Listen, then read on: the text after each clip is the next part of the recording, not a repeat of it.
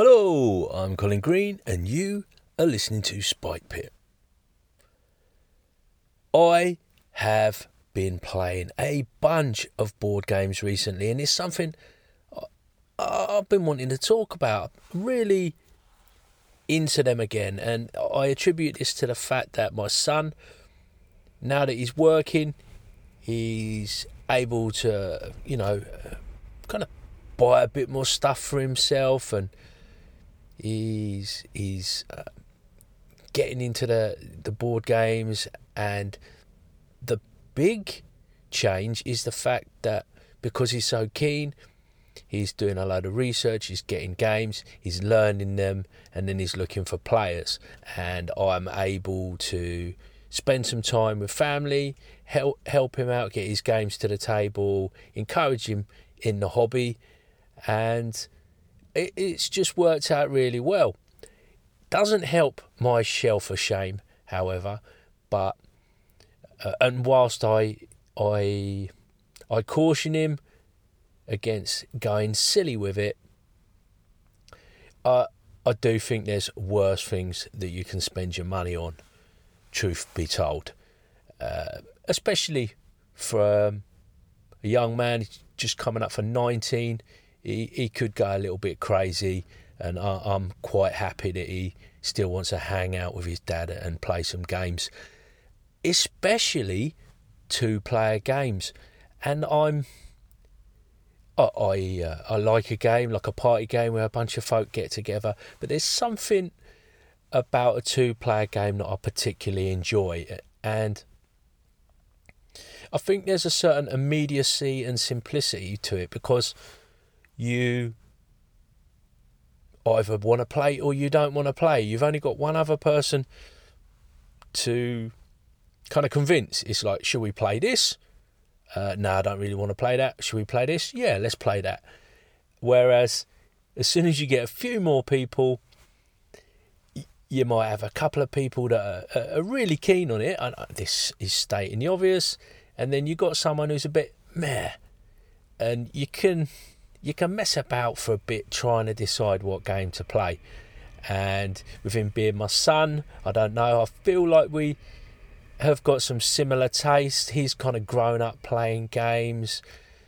And yeah, it, it's interesting. We we went out for a meal the other day and totally, um, I, I was totally oblivious to what he was ordering. We'd gone out for some Indian food and we'd both unknowingly ordered Peshwari naan to accompany the meal. We'd both ordered mushroom rice, and I can't I can't remember what else we had, but there was this this strange likeness that um, made me chuckle to myself a little bit. Um, so I now wonder, you know, is that a learned behaviour?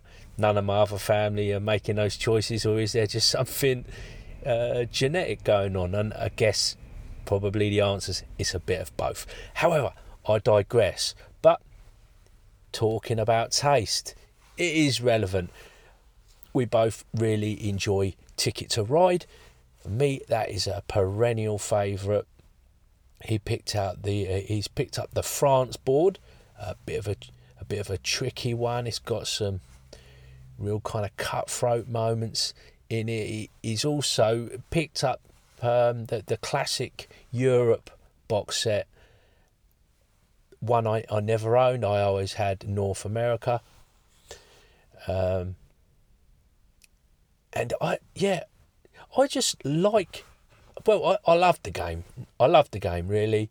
I like the fact that it's got all these different boards and it's one of those expansion. They're the type of expansion where you, the game doesn't really get bloated. You're just getting more of the same kind of thing that you already like, but just giving you some more options. The game doesn't get big and bloated. You can have a, a fairly ridiculous amount of stuff for Ticket to Ride at this point in terms of maps.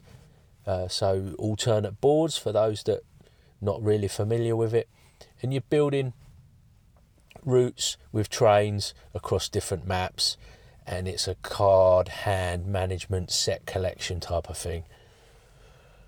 Um, just nicely produced, colourful. Each time they do a new map, there's a little bit of a different spin on it, but not too much that it really throws you off.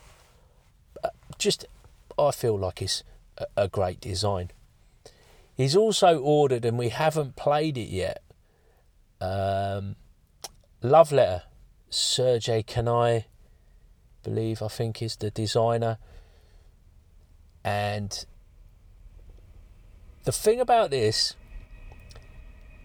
he, he's he's ordered, but so there's it's one of these games where you get a load of different IPs. They they kind of keep reinventing the wheel, slapping another pasted on theme onto the original game, and generally I'm not a huge fan. My my favourite is the Kanai Factory Edition, which is sort of like the the OG version, if you like.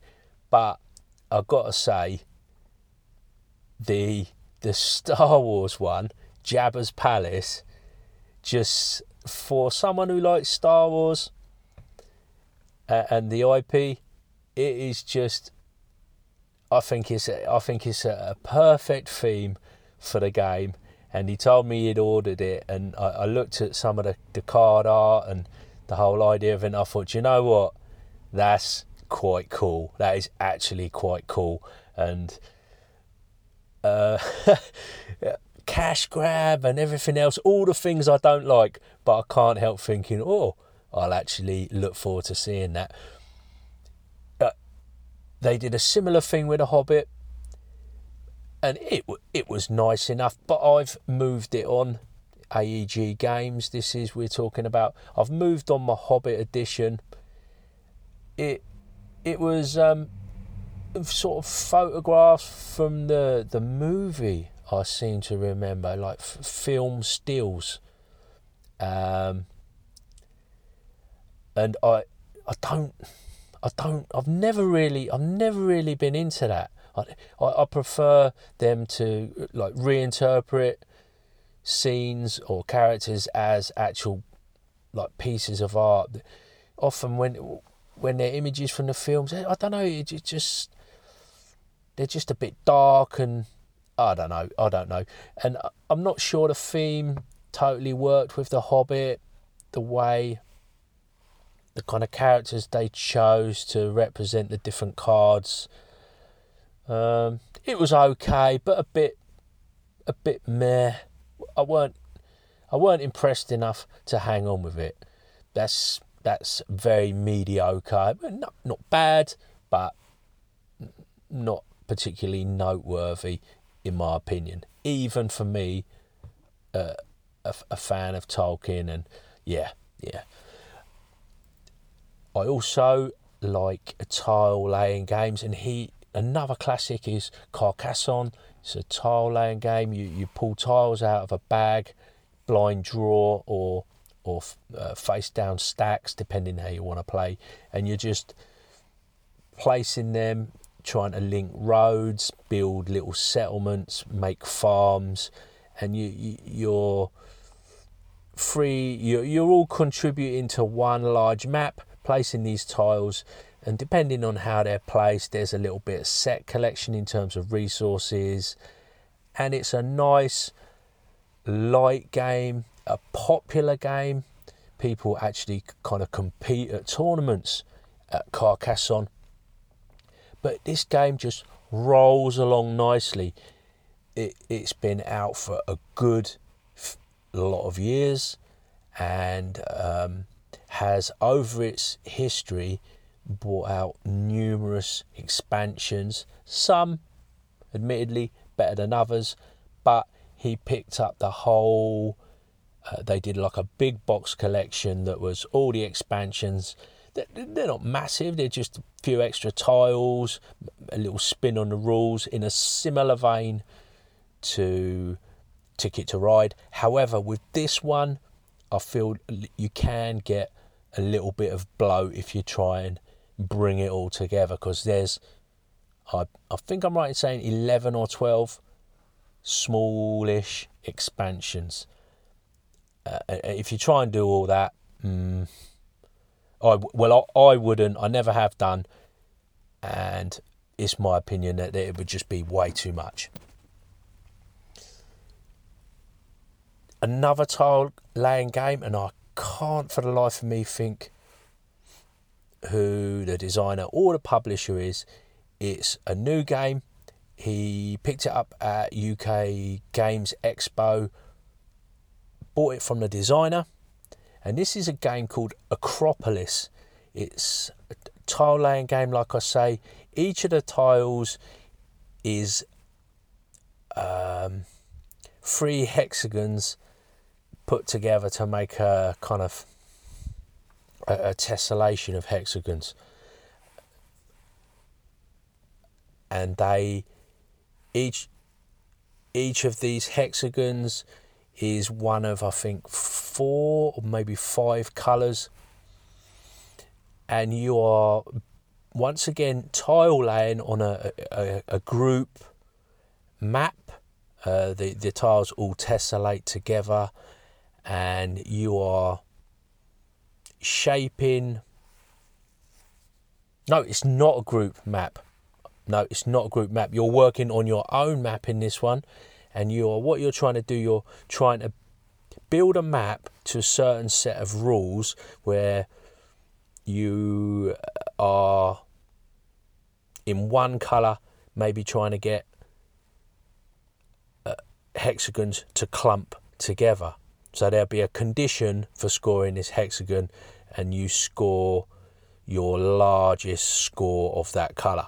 So maybe you need to get all your uh, yellows together, for example, and then you've got greens. Maybe you need to get all your greens onto the edge of the board. Maybe the um, purple, I, I think, had to be. Hmm, what was the condition for the purple? I don't know. Each colour has a condition associated with it. But what I liked about it was there is a resource, there's a stone resource, like a quarry, that crops up on some of the tiles, and it's kind of like an auction. Your tiles are laid out in a common pool, and you're taking turns to select and place your tile.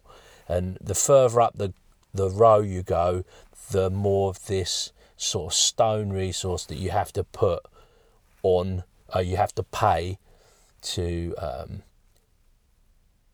have a wider selection. Otherwise, you can take the one at the bottom of the queue for free. Anyway, it's called Akropolis because you can stack. You stack your tiles, and each each time you build another level up on your map, you're kind of doubling the value of the tiles that you're placing. Um, very hard to explain this type of game, but it's once again I like a tile laying game, and it, the the game just flows along really nicely. And I find something satisfying about building a map. It sort of almost comes to life. You know, you're populating it in your head, and you're building up these layers and the, the score's going up and up. And what happens is when you play with people that haven't played before, they just kind of try and lay it all out and, and plan it on the flat and they don't want to cover anything up. But the fact is you have to you have to sacrifice some of what you've already built to start building up on your layers to get multipliers onto your scores. And I find the game just has some really nice um, choices that you're faced with, like these little dilemmas. They're not massive calculations that you need to make in your head, but they're just nice little choices that that I think it, that's what I enjoy in a game. Uh, having to make awkward choices and it's the the strategy and the tactics involved with those with those choices, and I think that's where the game is in some of these. Well, um, that is three games that I've been playing. There are more. I have had a bit of a long week in teaching. We have had the government inspectors in. They are Ofsted folks in the UK will be familiar with who Ofsted are and what they do, but in in brief, they come to schools and make a pronouncement on the quality of that school, how how they rate the, the standard of education that p- pupils are getting. In simple terms, it's not quite as simple as that. And um, as you can imagine, this can be make or break for a school. It can have like huge financial implication in terms of people that want to send their children to the school. It can affect staffing. You know, if you get a, a bad report, things can things can go south very quickly indeed. So everybody's stressed, everybody's tired, trying to get their preparations, and even even in a good school, um, I believe I'm working in a good school, uh, but it's a new school. They're untested. This is the first Ofsted, so you can imagine all the middle leadership, the head teachers and senior leadership are all uptight, um, pulling together. It has to be said, but yeah, it's it's been it's been a thing. One more day of it tomorrow. It's a two-day inspection. Then it's the weekend, and I I get to chill out. So I hope this episode finds you well. Big thanks to the patrons over on the Spike Pit Patreon, and of course, a big thanks to you, the listener, for taking a bit of time out of your day to listen to old Spike Pit. Take care, and I'll catch you later.